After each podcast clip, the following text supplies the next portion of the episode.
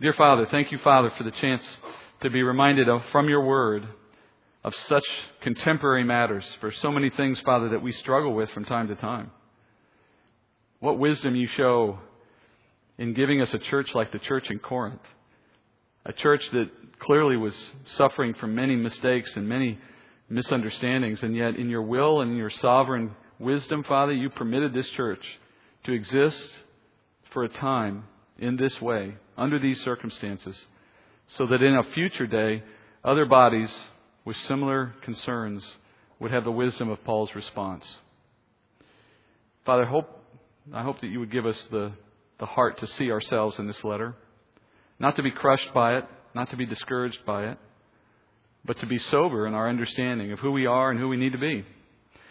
Let our understanding drive us to live a more godly and pleasing life. Give us eyes, Father, for eternity, to see what's coming in the future, to understand your promises, and to see your glory one day. Knowing these things, Father, let it influence our life today. We do not seek to please the world, Father. We do not seek to, to grow a church in its physical form, though you may, by your will, choose to do so. We seek, Father, to grow in spiritual maturity, to please you by how we live, by who we are in Christ. Let this letter, Father, as all your word does, drive us in that way to that conclusion. In your timing and by your will, we pray these things in Jesus' name. Amen. Well, onward we go through the list of concerns that Paul is addressing in the church in Corinth, beginning now in chapter 6. Last week, Paul demanded that the church cease in judging unbelievers, and that was just the latest in a long list of things that we're going to be studying in this letter. Going all the way back to the beginning, he started with divisions, and then he said the church was immature, the church was arrogant, they were tolerating sin among the members of the church, they were judging unbelievers rather than judging themselves, they were isolating themselves from the very people that they were supposed to be winning for Christ, and the hits will just keep coming because the discussion of judging now opens up a new opportunity, another topic related in a sense to this first one. It's the third major issue in the church, and he begins it very plainly, very clearly in verse 1 of chapter 6. So coming off of the discussion of judging and failing to judge ourselves, Paul says in verse 1, verse 1, he says, Does any one of you, when he has a case against his neighbor, dare to go to law before the unrighteous and not before the saints? So this sets up the next topic. We know Chloe, when she came with that delegation, she reported to Paul various things that were going on in the church. And now we see that she must have reported that men within the church were settling their personal disputes by taking one another to the Greek courts. Suing one another, in other words. One man would grab another in the church and take them to court. The word translated law in verse 1, dare to go to law, is krino in the Greek. That's the word for judge. But it's expressed here in the middle voice in Greek, and that means that we would translate the word going before judgment. Going before judgment. So the Corinthian Christians were going before Greek courts, Greek judges, seeking relief over disputes they were having with one another in the church. And so Paul opens this next section in chapter 6 with a series of rhetorical questions to get the church's attention to the seriousness of this matter. And in fact, he's going to use this technique throughout chapter 6. At least six different times, he's going to begin these questions with a phrase, Do you not know? It reveals to us his frustration over this concern, probably over all of the concerns in this letter. He keeps asking the questions in this way because he's scolding them even as he seeks to teach them, which remember we defined that. The addition of scolding and teaching together is the word admonish. So he continues to admonish them. I think it's because he had taught them on many of these things when he had been there. And then after he leaves, they slip back into this bad behavior. And so, like a parent who's frustrated with a child who will not do what he's been told, Paul is expressing his frustration here through a series of questions. Did I not tell you? Do you not know? And so on. Clearly, he's not happy, in this case, with the fact that the church is seeking judgment from pagan, unbelieving courts in Corinth. But we have to understand fully why this bothers Paul. And to understand why he's so bothered by it, we go a little further down in the chapter. Look at verses 2 and 3. He says, Or do you not know that the saints will judge the world? If the world is judged by you, are you not confident to constitute the smallest law courts? Do you not know that we will judge angels? How much more matters of this life? So this is Paul's first do you not know question. And he raises with it the topic of the end of the age. As Paul raises the topic of the age to come, we need to understand what he's talking about. Paul says that in a time to come, the Lord will allow the saints to judge the world. Well, he's referring to the coming messianic, or some would say millennial, kingdom. The kingdom that the scriptures say will last for a thousand years, immediately following Christ's second coming. That kingdom will exist on this earth in a very real, very complex way, such as the life we have today is. And that world will have believers in Jesus Christ joining Christ in ruling over nations on the earth. We will be living in our resurrected, sinless, eternal bodies, we know. We will be living with Christ, who himself will be reigning physically here on earth from the seat of David in Jerusalem. These are things that the scriptures tell us. And in Revelation chapter 20, verse 4, the scripture says we will share in that reign, in that judging of the world with Christ. Verse 4, John says, Then I saw thrones, and they sat on them, and judgment was given to them. And I saw the souls of those who had been beheaded because of their testimony of Jesus and because of the Word of God, and those who had not worshipped the beast or his image, and had not received the mark on their forehead and on their hand. And they came to life and reigned with Christ for a thousand years. We also see this truth reflected in other places. I'm not going to rest entirely on one verse of the Bible to make this point because I don't have to. Jesus says that the family of believers are designated by our faith as a kingdom of priests and as rulers over the kingdom to come. For example, in Revelation 5 9, we read this. And they sang a new song saying, Worthy are you, speaking to Jesus, worthy are you to take the book and to break its seals, for you were slain and purchased for God with your blood men from every tribe and tongue and people and nation. You have made them to be a kingdom and a priest to our God, and they will reign upon the earth. Jesus then says he will grant us authority to rule because his Father has granted him all authority and he can delegate. He says that in Revelation 2, 26 and 27. Jesus says, He who overcomes and he who keeps my deeds until the end, to him I will give authority over the nations. And he shall rule with a rod of iron, as the vessels of the potter are broken to pieces, as I also have received authority from my Father. Notice Jesus says his authority won't arrive until he has assumed his role as king over all the nations, living here physically. And so we know that that comes at his second coming. So we should understand that our opportunity to rule comes as a function of his opportunity to rule. So we don't get that ruling power either until that time.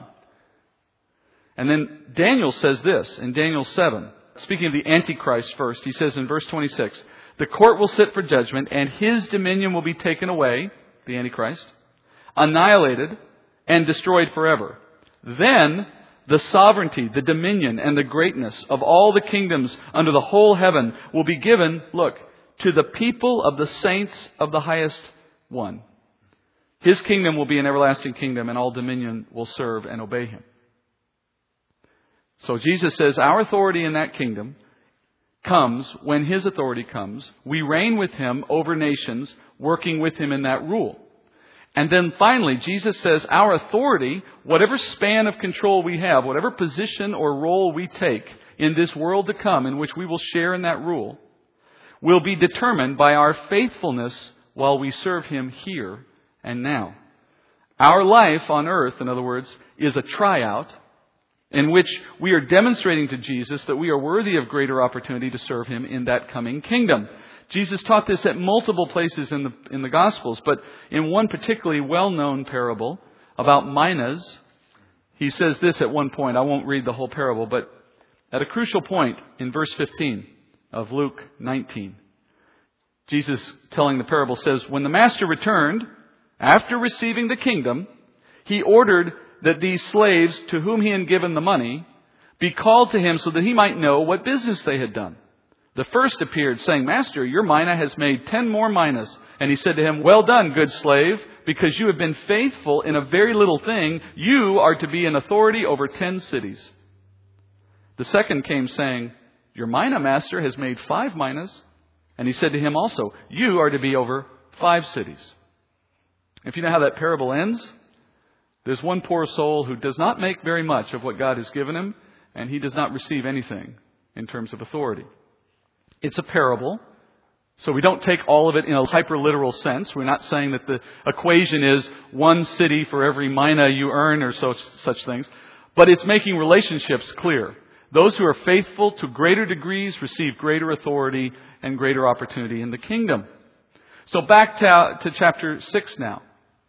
In verse 3, of chapter 6, Paul says, We will, the saints will, one day judge even the fallen angels. Jude tells us that the angels, i.e., the, the fallen angels, the ones we call demons, who sin, particularly in the day of Noah, for example, they are being held today in chains in the abyss. Why are they being held? For their day of judgment, Jude says, Jude 6. And angels who did not keep their own domain but abandoned their proper abode he, the Father, has kept in eternal bonds under darkness for the judgment of the great day. So there is a day of judgment to come for the angels. There is a time of judging to come in which the world is ruled by Christ and the saints, and we are ruling and judging over the nations. And now we learn from Paul that the saints who return to earth with Jesus on that day have been deemed worthy to judge or to rule over the world and even to rule or judge over angels. Now, we don't know very much about the moment regarding angels. That's a bit of a mystery, right? How are we expected to rule or judge over the fallen angels? Well, I wonder, perhaps we are being made aware of this so that we might understand in that future moment that the angels or demons who have conspired against us and worked against the program of God in our life today, who have tormented the church, who are tormenting individual Christians at times, that those demons will be held to account. And perhaps we will be given the opportunity to pronounce judgment against the very demons that brought harm to us. That's a speculation on my part. I have no idea if that's true. But if it's true, then that would mean that though the Lord is allowing demons to impact our lives today to a certain degree, much in the way that He allowed Satan to attack Job, nonetheless, it would suggest that He is planning for justice ultimately in the days to come so that we would participate in the judging of those angels who at earlier times were attacking us. Wouldn't that be like God to give opportunity for justice to come in that way? I remember the souls under the altar in chapter 6 of Revelation in which those who have been beheaded for their testimony are asking, when will we have revenge for what they have done to us? And he says, just wait for a little while. But it will come. The point in this comes in the second half of verses 2 and 3. The second half of each of those verses. This is Paul's application and the reason he's so bothered by the Corinthians' behavior. In verse 2, he says, If the Lord considers us capable of reigning over the world with him in the kingdom to come, then certainly we should be able to judge trifling matters amongst ourselves. Now, Paul doesn't mean that our concerns today can't be serious ones or can't be complicated issues. What he's saying is that by comparison, the kind of judgments we make today are insignificant compared to the level of authority and judgment we will possess in the kingdom. And then in the second half of verse 3, he repeats this conclusion. He says, If we are deemed by the Lord worthy of judging the angelic realm, well, can't we handle human concerns, human matters? Would an accomplished surgeon seek medical advice from a first year med student? Would a professional basketball athlete get tips from a high school player? That's equivalent to what this church is doing when it goes to the unbelieving pagan world for judgment when it's already positioned by God to judge greater things. Now, Paul is not suggesting that we are automatically more wise in legal matters than unbelievers, for we know that there are unbelievers with much greater legal expertise than any of us. Paul is not speaking about expertise. He's speaking about outcomes. The body of Christ possesses God's wisdom and has the benefit of the Spirit's guidance. Those qualities are superior to the world's wisdom for the purpose of arriving at just and righteous outcomes. It's not because we have greater legal expertise than they do. It's because we have different values than they do. We see matters with an eternal outlook, and that changes everything. Christians may and often will judge matters differently than the unbelieving world would. That's the whole point. What Paul's saying is, we know things they don't know. We have experience and opportunities they don't have. We have access to wisdom through the Spirit that they wouldn't even begin to understand. So when we look at a matter, we judge it with eternal perspectives and with godly wisdom, potentially. And that should lead us to righteous outcomes in our judgment, and often different ones than the world would present. So those opening questions begin to beg this central idea or this central question. Why would Christians hand over judgment for their disputes internally within the church to people who do not share our values or share our outlook? Why would we want to do that? That's the question he raises in the next verses. Look at 4 through 6. Paul says, So if you have law courts dealing with matters of this life, do you appoint them as judges who are of no account in the church? I say this to your shame. Is it so that there is not among you one wise man who would be able to decide between his brethren? But brother goes to law with brother, and that before unbelievers. Paul's question in verse 4 is a little hard to follow in our English translation, so a better translation would be this. He says, Then when you have need for judgment in matters of this life, you select judges who have no standing in the church. That's really what he asked. Though the church will one day judge matters in all eternity in the kingdom, for now, he says you've reversed roles with the unbelieving world. You're going to judge them, and yet you're asking them to judge you. The church, he says, has selected Greek courts with their judges to come and judge them. Men who have no knowledge or relationship to the church, no standing in the church. Now, under what circumstances would the church expect an unbeliever to be their judge? Why has the Corinthian church taken this approach? Why do they value the Greek courts? The obvious answer is because they don't see anybody amongst them in their church who could exercise judgment with wisdom and fairness. They doubt the wisdom of the church, so they go outside the church to find satisfaction. Self evidently, if you're willing to go outside the church for judgment to men who don't know the Lord and don't share your values, but you respect their opinions, then you're saying something about what you feel of the leaders in your own church. You have a very low opinion of the judgment of the people in the church if you're willing to go do that. That's the conclusion he comes to in verse 5. He says, This situation is to the shame of the church. Specifically, it's shameful that there is not among them even one person wise enough to handle these matters.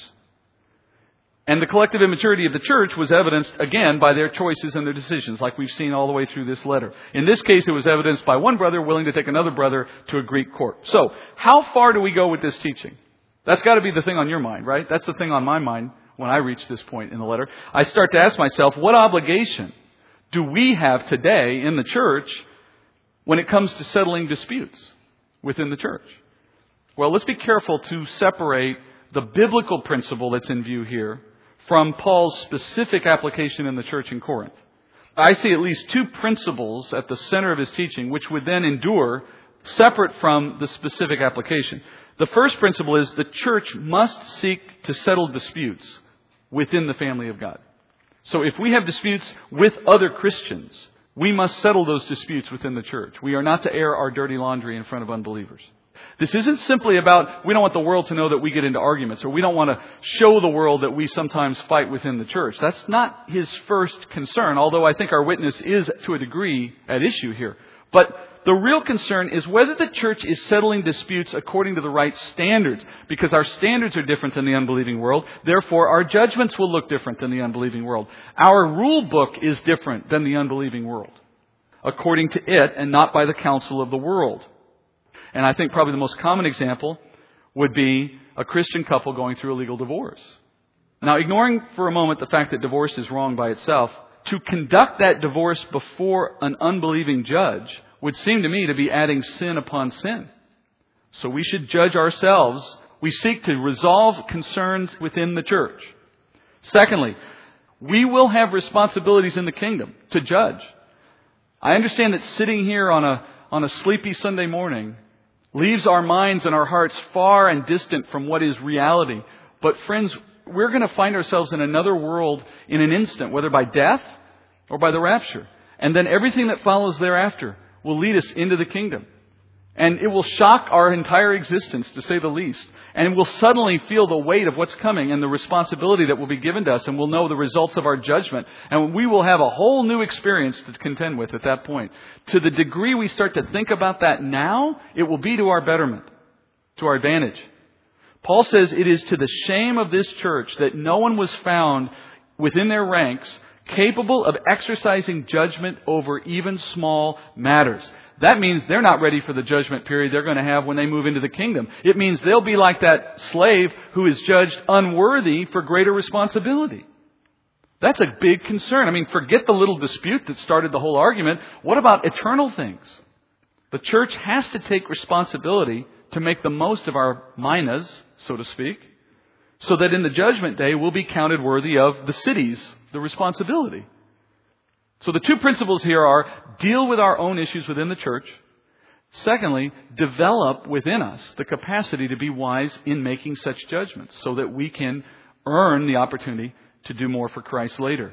Now, those principles in and of themselves do not, in my opinion, automatically preclude using law courts when absolutely necessary. There are situations we can understand where that would be a requirement. For example, if our dispute lies with an unbeliever, well, then clearly we're going to have to use regular law courts because we're not going to expect an unbeliever to subject themselves to the Word of God or to the ruling of the church. We, we get that, right? So clearly if we're dealing with something outside the church, we go to where the world goes. Unfortunately, there may also be times when we use law courts to settle a dispute with a brother or a sister in the Lord. It may be necessary because if you are subpoenaed if you're required to appear before that judge, you, you, now refer to Romans 13, which says we must be subject to the legal authorities wherever we are. So I might feel compelled to go to that court. I might have to deal with it out of necessity. So I'm not saying that, you know, there's some hard and fast rule about don't set foot in a court. What we're saying though is, as Paul would say himself, so far as it depends on us to be at peace with all men. And as we choose to engage in conflict where necessary, we stay within the church or we do nothing. If it's forced upon us from the outside and we have to contend with it, we may have to make an appearance in court according to the rules of the law. But look what Paul says in verse 7. It would be better to lose our earthly dispute if it allows us to preserve our heavenly reward. Verse 7, he says, Actually, then, it is already a defeat for you that you have lawsuits with one another. Why not rather be wronged? Why not rather be defrauded? Why would Paul say it's better to be defrauded or wronged?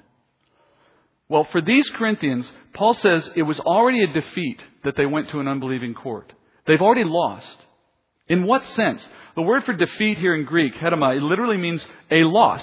You have already lost when you went to court. I think that would be the better translation.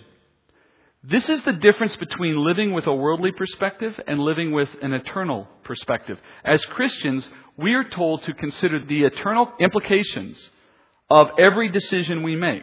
And as we conduct ourselves in this age, we are having an impact on the next as we live with our wife or our husband, as we raise our kids, as we spend our money, as we schedule our time, how are those decisions impacting the glory of Christ and our judgment and our eternal inheritance? That's supposed to be what's on our mind at all times. So, when we make a decision to take a brother or a sister, or a wife or a husband, to a unbelieving judge in a pagan court, which is what the world is filled with here as well, we have made a decision with eternal implications. We may win in that court. Paul says, even if you do win in the court, and you get the house, and you get the car, and you get the custody, or you resolve the property line dispute, or you keep the business from your partner, or whatever the dispute is, even if you win those things, Paul says, there will be loss. Perhaps the dispute is over money, and you may feel that you are owed those things. You may feel the right and just thing is to get that outcome. That's why you're going to court, to prove your case. Regardless of what you win for yourself in this life, the real question a Christian should be asking is, how will that gain compare to whatever eternal reward is on the line for my decision to act in a way that's contrary to Scripture? It's hard to believe that whatever you might obtain in the human court could possibly stand up against the test of what's at risk in the eternal realm. That's why Paul says in verse 7, wouldn't you rather be wronged? I mean, wouldn't you rather be defrauded? The old game show, right? What's behind door number two? So here's the thing you want to win in court, but then there's something behind this door in eternity God has got held out for those who love Him and who serve Him and, and please Him.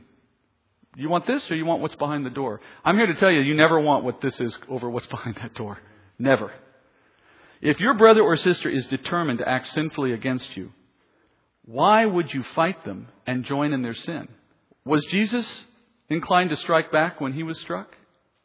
When he was being wronged, did he defend himself? Or did he withhold his right to defend himself under the circumstances? He withheld it, the scripture says. Even though he was 100% just and did not deserve what was happening to him, he took it with no defense of himself. Why? Just to be a martyr? Just to show that he could take it? No, because he had been commanded to do so by his father. So to do anything else would have been sin. So his challenge was not to call the legion of angels down, not to do what he could have done with just a word out of his mouth to defend himself, because to have defended himself in the face of that injustice would have been displeasing to his father.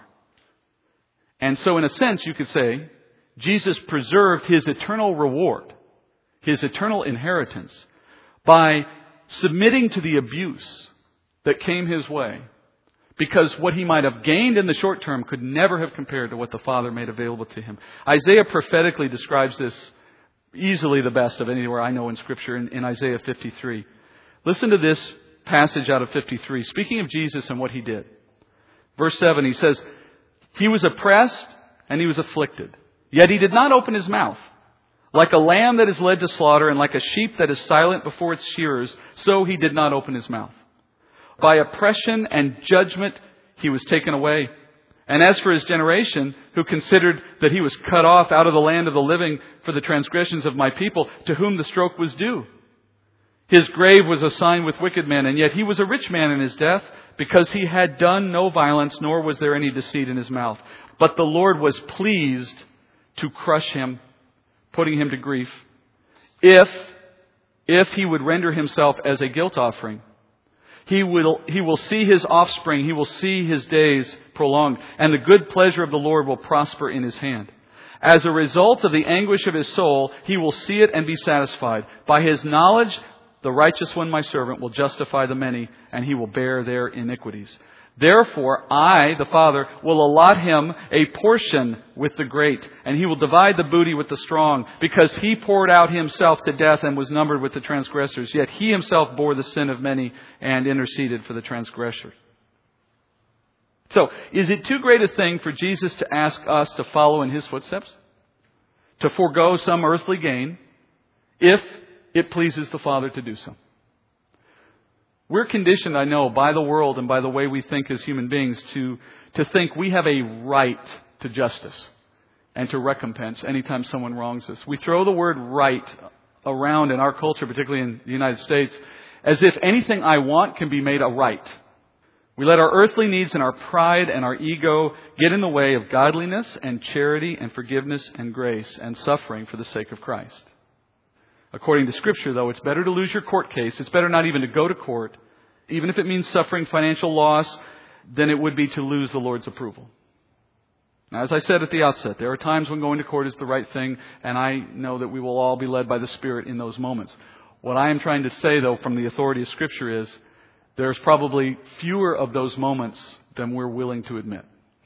I've had to counsel individual Christians who've come to me on this particular issue out of Scripture and said, I've got a neighbor He's a Christian, and he's encroaching on my property line. I've tried to reason with him. He won't listen. Should I sue him? And my answer to him is work through the church, and if it doesn't work, let him have your property. It's going to burn up anyway. Save your eternal reward. So let's summarize the practical implications of Paul's teaching. First, the church should be the place where we bring our disputes between the believers. And those decisions we would trust are made with the wisdom of Scripture and the guidance of the Holy Spirit, but but whatever they are, they are. And then we have to live according to the decisions of our elders or other church leaders who we've entrusted with those decisions. We have to be willing to accept the result. And then we abide by them. We do so not because they're always right or because we like them. We do them because we're trying to please the Lord. Secondly, if we find ourselves in a dispute with a believer who will not submit to the church's authority, then you should carefully and prayerfully consider how to proceed from that point forward. If you are taken to court by that believer, then you have a choice to make. Do you believe in proceedings of that kind and do you participate in them at the risk of sinning as Paul has described here? Sometimes you may have to, sometimes you have a choice not to. But just remember, you're making decisions that have eternal implications. So far as it depends on us, let us be at peace with all men. And so let the believer act out as they choose against us. And as Christ did, be quiet. Rest in the Lord. Your Father in heaven will see your obedience and will reward you in the day, like he did for his son. You've heard me say a lot of times, even in my prayers we opened this morning, have eyes for eternity. And this is an excellent example of what I mean by that phrase. It's not just a trite little saying. It means every day making the choices and decisions that you make conscious of how it impacts eternity. Living with an awareness of that. Aware of the Lord's expectations. Aware of your coming judgment. Placing a higher value on what the future holds than on what you can get for yourself in the present. Because this world is passing and the kingdom is right around the corner. We're going to finish with that. Let's go to the Lord in prayer. Heavenly Father. Father, we seek to follow you and to please you. There'll be times, Father, when we're put in situations that we know are just impossible. We can't begin to see our way through them without perhaps making a step one way or another that will not please you. Where we feel our family at risk, or our very livelihood at risk, or our reputation at risk. And yet your scriptures speak to us, Father, with words that are clear, that have never changed and never will.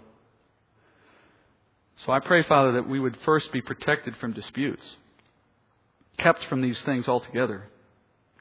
But Father, if it should come to pass that we find ourselves embroiled in a dispute with another believer, I pray, Father, you would give us a heart like Jesus had pity and mercy and grace, willing to sacrifice and to let go of things we have rights to. If that be necessary to preserve fellowship, Father, if it be the right way to show our love for the brothers and sisters we have, to be obedient to you. And then there may be times, Father, when you do call us to stand up, to protect the weak, to protect the innocent, to take matters even to a court of law that is not run by believers so that we might do the right thing. We know that there are opportunities that might come in that way, Father. We know that the rules here are, are set for righteousness' sake and not merely for the sake of themselves. I pray you would always guide us properly in those things. But, but make sure, Father, that we've tested these things in our heart. Convict us when we have acted out of selfish interest and not out of obedience. Let us set a different example to the world. And let this church, Father, be wise and capable of exercising the judgment that you ask us to exercise now so that we'll be ready for the one that comes. Let us have eyes for eternity in all that we do. And thank you, Father, for a church in which these things are brought to our attention and not swept under the rug. We pray this in Jesus' name. Amen.